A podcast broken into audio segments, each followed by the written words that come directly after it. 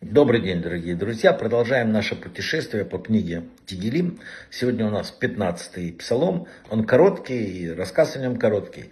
Первое, что говорится об этом э, псалме в древних книгах, он от э, многих видов страха помогает.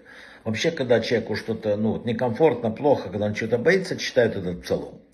Написано, что этот псалом читают минуты скорби для утешения, успокоения. То есть он как бы дает баланс нашей душе. В этом псалме, если вы его прочтете, написано изначальное требование к человеку. Создатель избрал человека с целью своего творения. Вот он сделал нас. Да? Он создал мир.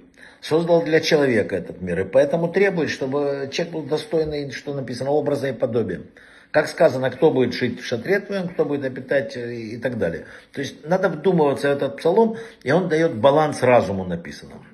Есть еще одна вещь, э, пишут в древних книгах, что этот псалом дает призм в глазах других. Если ты хочешь, ну, чтобы понравиться там в семье дома еще больше, или на работе, или с какими-то людьми, читается этот псалом, написано, что он придает, такой притягивает с неба такой вот, ну, как бы призм такую притягивает.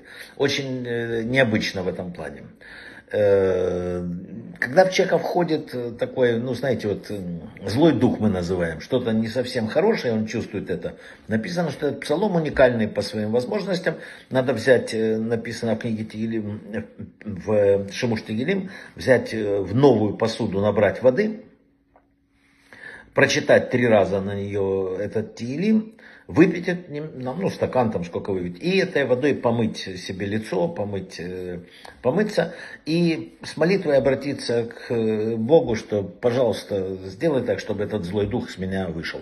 Написано в древних книгах, что это очень сильно работает. Есть еще совсем такой интересный э, к этому псалму рассказ о том, что он помогает для тому, кто потерял ключи. Он читается и он освежает память. Вообще, еще раз, главное все-таки, что есть, это преодоление страха и э, придание приязни. Поэтому, если хочется, работайте над этим псалмом. Брахава от слаха, чтобы всем быть приятным в глазах людей.